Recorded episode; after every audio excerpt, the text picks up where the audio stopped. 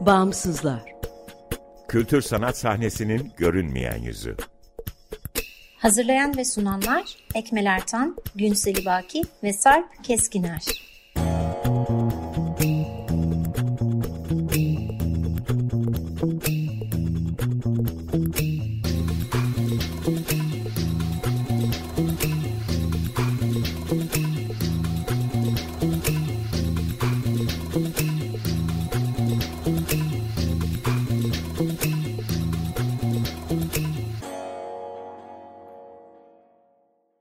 Merhaba, 95.0 Açık Radyo'dasınız. Açık Dergi içerisinde yer alan Bağımsızlara hoş geldiniz.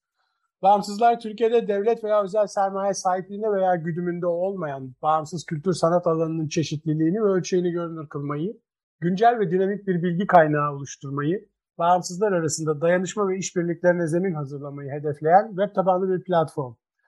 Açık Radyo, Açık Dergi'nin yanı sıra bağımsızları bağımsızlar.org adresinde bulabilir. info@bağımsızlar.org adresine iletişime geçebilir ve Instagram'da bağımsızlar.org'dan takip edebilirsiniz. Ben Ekmel Ertan, Bağımsızlar ekibiyle birlikte bu programı hazırlayıp sunuyoruz.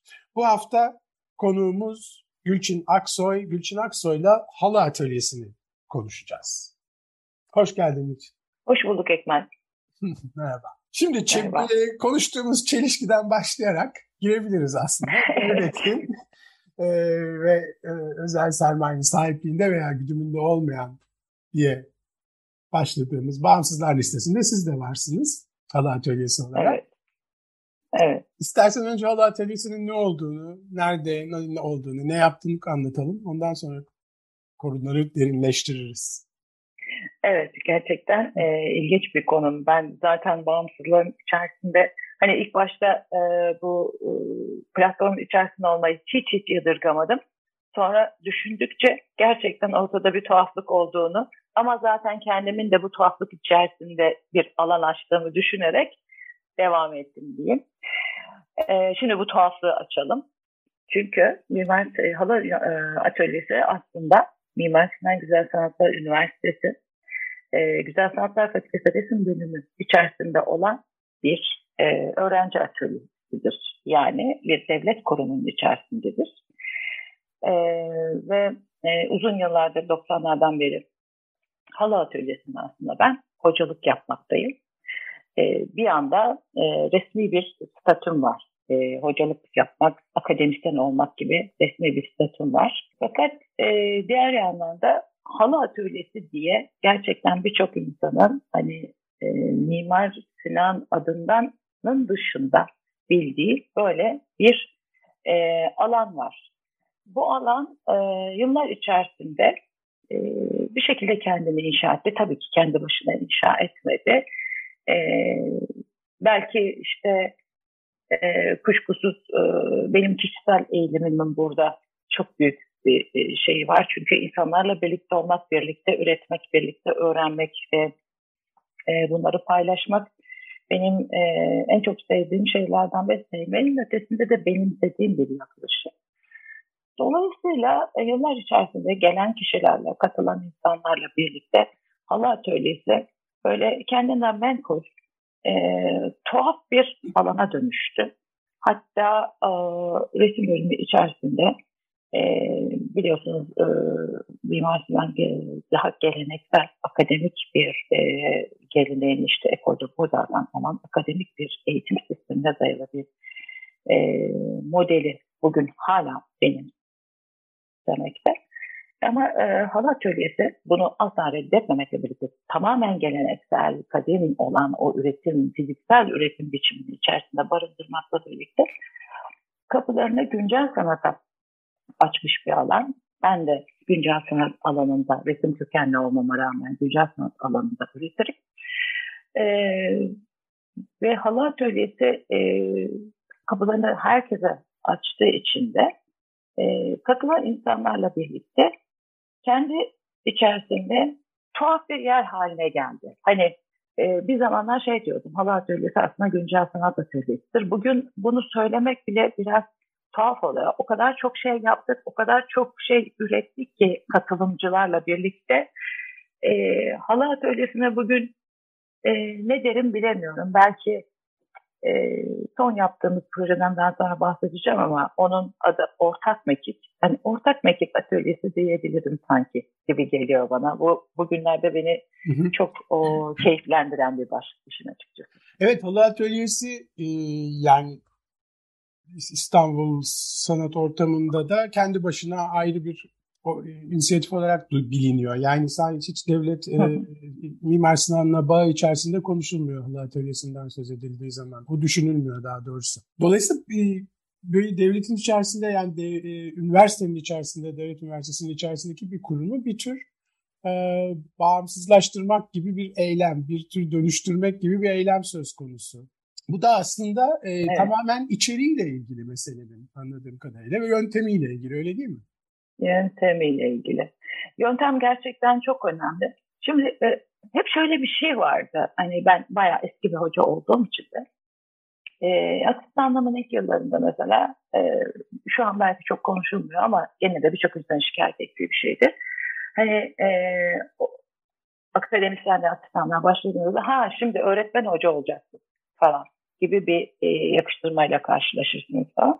Ben de ilk başladığımda bir yandan öğrenciyle birliktesin, araştırmaya çalışıyorsun, öğrenmeye çalışıyorsun ama bir yandan da üretmeye çalışıyorsun. Böyle bir ikilem arasında kalırsın. Hani hocalık mı yapacaksın, sanatçılık mı yapacaksın gibi böyle bir ikilem yaşatılır insana.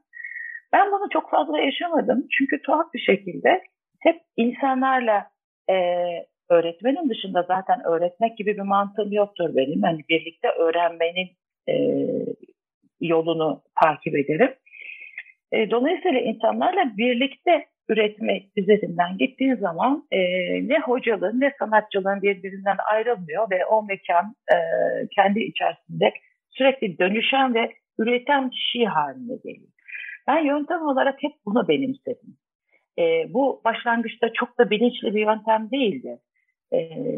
Çok daha sonraları, hatta Aslı Çetin Kaya ile yaptığımız bir şeyden sonra bunun daha fazla adını koymaya başladığını söyleyebilirim. Bir workshop'tan sonra bunun daha fazla adını koymaya başladığını söyleyebilirim.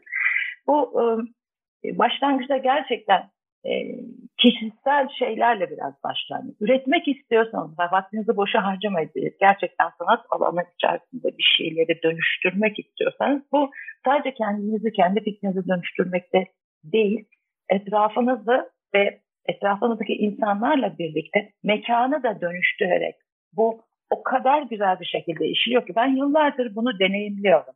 Hani bir çeşit hazcı hocalardan ya da hazcı insanlardan biriyim aslında. Çünkü yaptığım işten zevk almasam ben o işi yapamıyorum.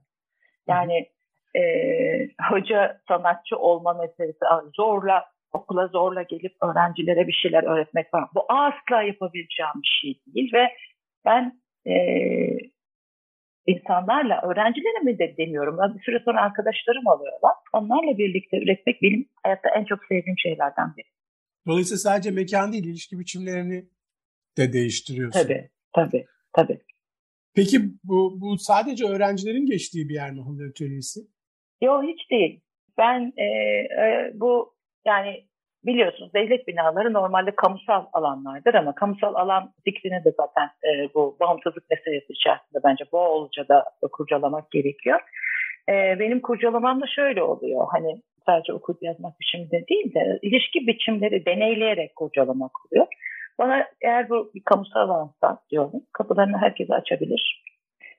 Halı Atölyesi'nin kapısı herkese açık. Yani gelip çalışmak isteyene ben hiçbir zaman hayır demiyorum. Veya bir şeye katılmak isteyene. Birçok etkinlik yaptık mesela Halı Atölyesi içerisinde. Bunlardan bir tanesi garip bir pandikti. Akademideki eğitim sistemini konu alan ve bunu kritik eden bir performanstı bu. Performans etkinlikleriydi. İki tane. Adları değişerek iki tanesiydi. Neyse. Mesela bunu yaparken açık çağrı yapmıştım. Hani eski öğrenci, dışarıdan gelen, konuyla ilgilenen herkes buna katılabiliyordu. Ve bugün de hala öyle. Mesela bugün yeni güncel projemiz kapsamında da hani birçok insan bu pandemiden sonra da dokumanın çok yükselen bir değer olması nedeniyle dokuma şeyi hevesiyle çok fazla insan gerçekten bana başvuruyordu.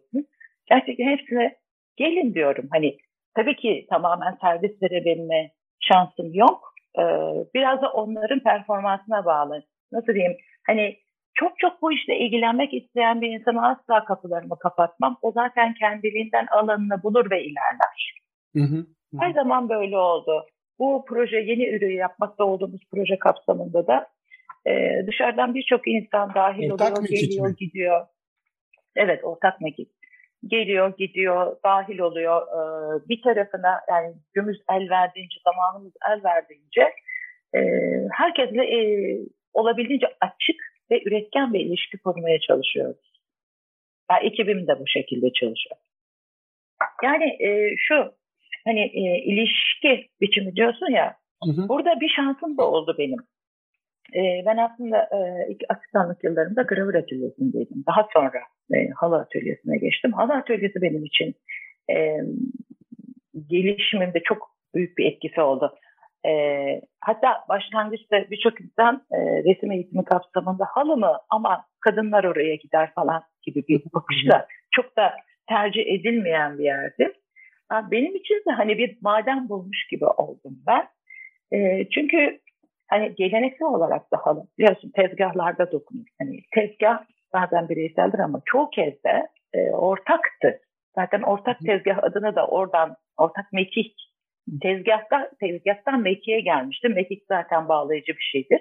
Pardon, hızlı düşünüyorum ve bazen çok şeyi bir anda anlatmaya kalkışıyorum. Kusura bakma, geri döneyim. Tezgah meselesine döneyim. Hani bu çoğunlukla geleneksel olarak kadınlar bir tezgahta birlikte çalışırlar ve üretirler. Bizde de büyük tezgahlarımız var, küçük tezgahlarımız var. Hatta yenilenmiş versiyonunda da büyük tezgah yaptırmayı ihmal etmedim. Çünkü bu şunu gösteriyor insana ve şu noktada kişiye iyice. Birlikte hem bireysel hem de yan yana birlikte çalışma terbiyesi veriyor bu tezgah sistemi size. Daha başından, takım oyunu. Fiziksel olarak, evet, ben şunu da söyleyeyim, ben eski bir takım oyuncusuyum. Hı hı. Yani aslında çok küçükten de eğitilmiş olduğum için belki böyle şeylere çok yatkınım. Hı hı. Tas tamam takım oyunu yapıyoruz Ekmel, çok güzel yakaladın. Dolayısıyla en çok altını çizdiğim şeydir, şudur: atölyenin tamamı bireysel ihtiyaçlara göre dönüşür. Yani tek bir kişinin ihtiyacına göre bile atölyeyi dönüştürebiliriz. Şu anki kurgumuz da o şekilde. Veya topluluğun ihtiyaçlarına göre dönüştürebiliriz. Yani bu ikisi, hiçbiri birbirine hizmet eden değil. O ihtiyacın, ortak faydaların hedeflediği noktada biz olanakları ona sınırız. Hı hı.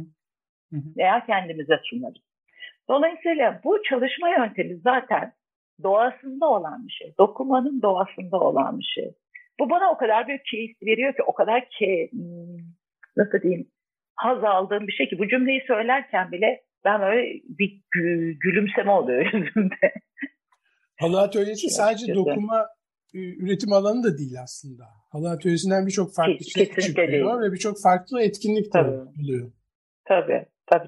Aslında dediğim gibi aslında günümüz sanatına tamamen hizmet eden bir atölye. Şu anda zaten kurduğumuz şeyde gayet iyi bir teknolojik bir departmanımız var. Atölyede aynı zamanda tamamen fiziksel ve en kadim üretim biçimi var. Hatta işte yaptığımız projenin bir tarafında hani bunu internette sen de bir yerde kullanmışsın. Fijital diyerek kullanmaya başladık. Yani fizikselle dijitalin birleşiminden oluşan fijital kelimesini kullanarak deklare etmeye başladık. Şu anda halı atölyesinde bunlar birlikte ilerliyor. Artı bir de buna eklenen doğal boyama atölyemiz var. Bütün bunlar tabii bize alan açan şeyler. Sonuçta bütün üretimlerimiz günümüz sanat alanı içerisinde. İsteyen video da yapabilir. Yani üretim mantalitesini, şeyini, medyumunu kendi seçer ve dönüştürür. Ama daha çok şunu yaptırmaya çalışıyorum. Tabii ki bir dokumak ve dokunmak sözcükleri benim için önemli atölyede. Yani dokundurmaya çalışıyorum ilk başta. elindeki bu bir kavram olabilir, bir sözcük olabilir, bir ip olabilir, bir başka şey olabilir. Bununla dokunmak ve bir çeşit diyaloğu geliştirmek gibi bir şeyim var. Öğrenciyle ilk muhatap olduğum zaman. Sonrasında zaten kendileri bir ağ şeklinde atölyede bir ilişki şeyi oluşuyor.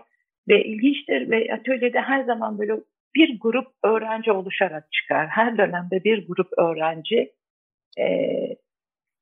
aslında bir anlamda tam anlamıyla kolektif olmasa da paylaşmayı, paslaşmayı öğrenen öğrenciler çıkıyor atölyede. Bunu soracağım. Bu şekilde. Yani bu halı atölyesinin dışarıda bir uzantısı var mı?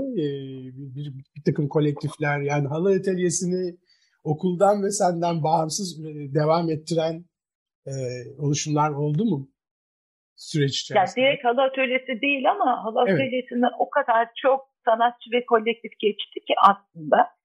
Yani bir tanesi zaten benim de içinde olduğum Atıl Kustu. Yani o zaman da kapıda herkese açmıştım.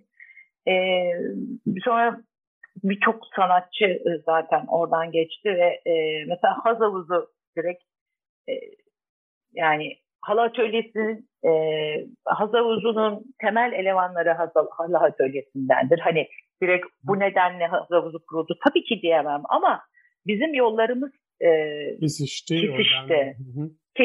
ve birlikte birçok performans, garip bir pandiyi birlikte yaptık mesela. Atıl Kustu ve Hazavuzu birlikte yaptık.